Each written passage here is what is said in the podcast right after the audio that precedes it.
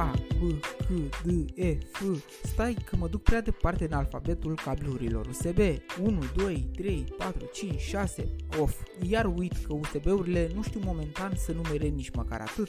Bogdamen sunt și voiam să ne punem împreună la curent cu tot alfabetul care devine din ce în ce mai stufos al celui mai utilizat cablu din anii 90 încoace. A fost creat și lansat oficial în 96 în urma unei colaborări între marile companii de la vremea respectivă, IBM, DEC, NEC, Nortel, Intel și Microsoft. În fapt, creatorul său este un inginer de la Intel pe numele său AJ Bat, care inițial nu a avut mare succes când și-a prezentat ideea în piață, dar ușor visul de a folosi un cablu pentru a conecta alte zeci de componente fără mari bătăi de cap a tentat industria de tehnologie. După lansarea lor din 96, porturile și cablurile USB au fost utilizate la nivel de consumator abia în 98, când Apple a pus pentru prima dată porturi USB pe Mac-urile lor, înlocuind bătrânul port pentru floppy disk.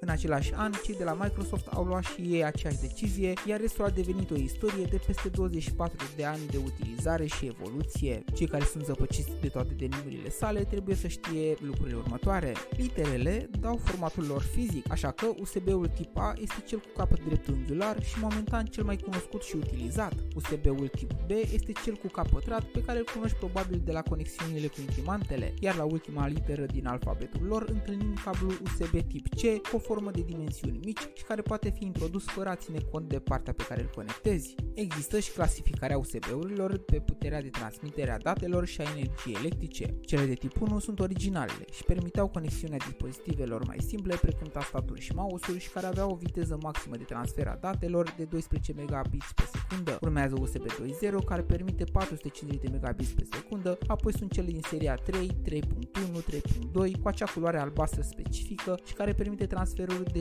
5, 10 și respectiv 20 de gigabits pe secundă. Cea mai avansată generație este cea cu numărul 4, care vine doar sub forma USB-urilor tip C, care pot fi folosite împreună cu porturi Thunderbolt și permit trecerea pachetelor de date cu 40 de gigabits pe secundă și încărcări de până la 240 de W.